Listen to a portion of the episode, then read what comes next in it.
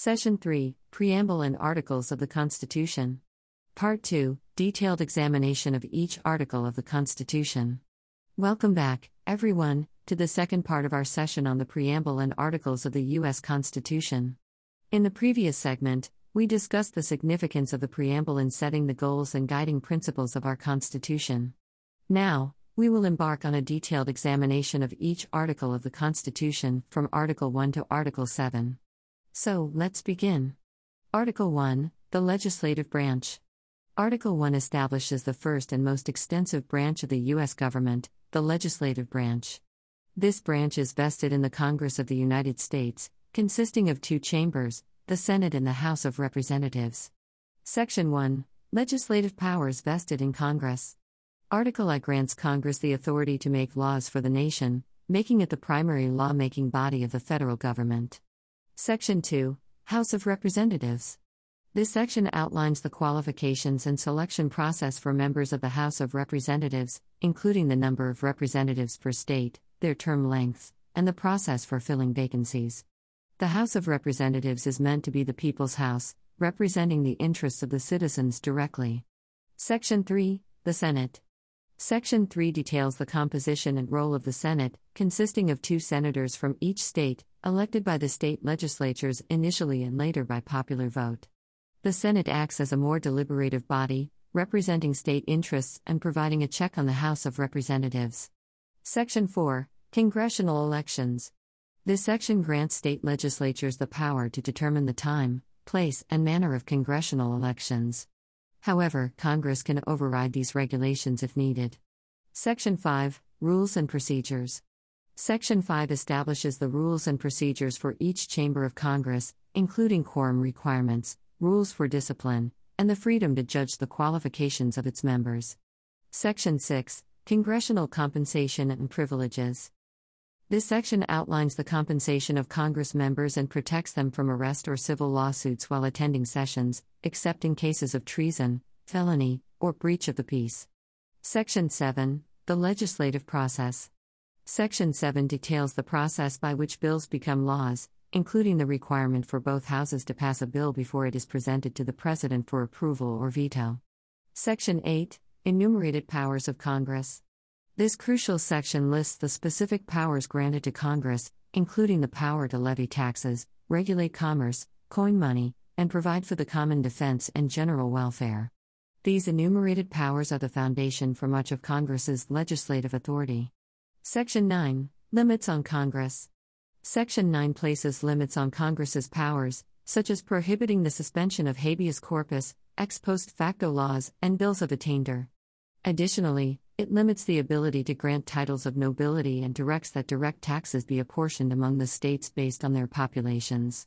Section 10 Limits on the states. Section 10 sets limitations on the states, prohibiting them from entering into treaties, coining money, or passing bills of attainder, ex post facto laws, or laws impairing contracts. Article 2 The Executive Branch. Article 2 establishes the second branch of the U.S. government, the executive branch.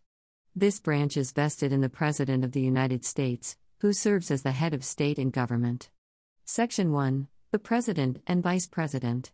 Article 2 outlines the qualifications, selection process, and term lengths for the President and Vice President. It also establishes the Electoral College as the method of electing the President. Section 2 Presidential Powers and Duties.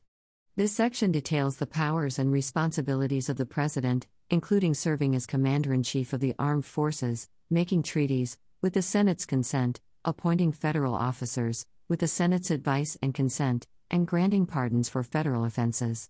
Section 3 State of the Union Address and Convening Congress. Section 3 requires the President to give an annual State of the Union Address and allows the President to convene special sessions of Congress when necessary. Section 4 Impeachment and Removal. Section 4 outlines the grounds for impeachment and removal of the President, Vice President, and other civil officers of the United States for high crimes and misdemeanors. Article 3 The Judicial Branch. Article 3 establishes the third branch of the U.S. government, the judicial branch.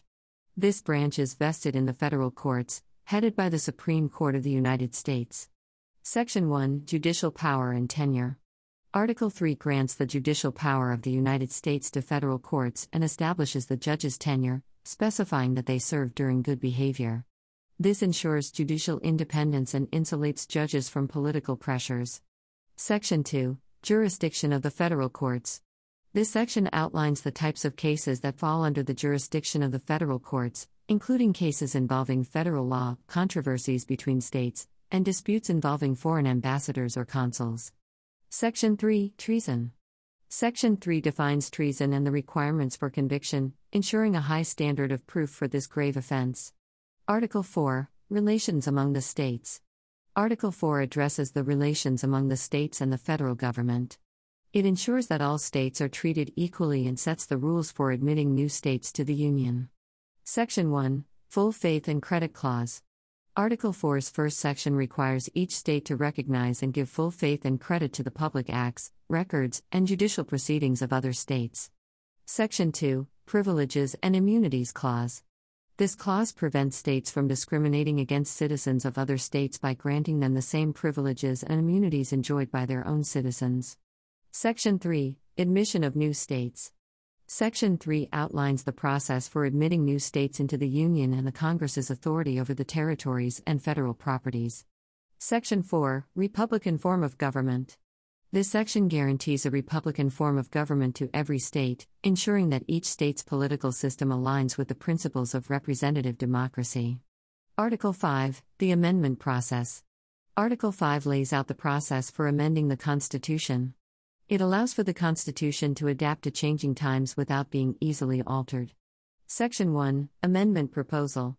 This section details the two methods for proposing amendments by a two thirds majority vote in both houses of Congress or by a national convention called by Congress upon the request of two thirds of the state legislatures. Section 2 Amendment Ratification. Section 2 outlines the two methods for ratifying amendments by approval of three fourths of the state legislatures or by special ratifying conventions held in three fourths of the states. Article 6 Supremacy Clause. Article 6 establishes the supremacy of the Constitution and federal laws over state laws. Clause 1 Supremacy of the Constitution, laws, and treaties. The Supremacy Clause declares that the Constitution, federal laws, and treaties made under the authority of the United States are the supreme law of the land, binding on all states. Clause 2 Oaths of Office. This clause requires all federal and state officials to take an oath to support the Constitution, emphasizing their commitment to upholding the principles of the nation's highest law.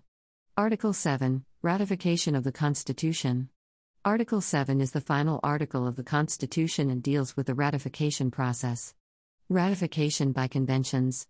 Article 7 stipulates that the Constitution would become effective once ratified by conventions in nine states.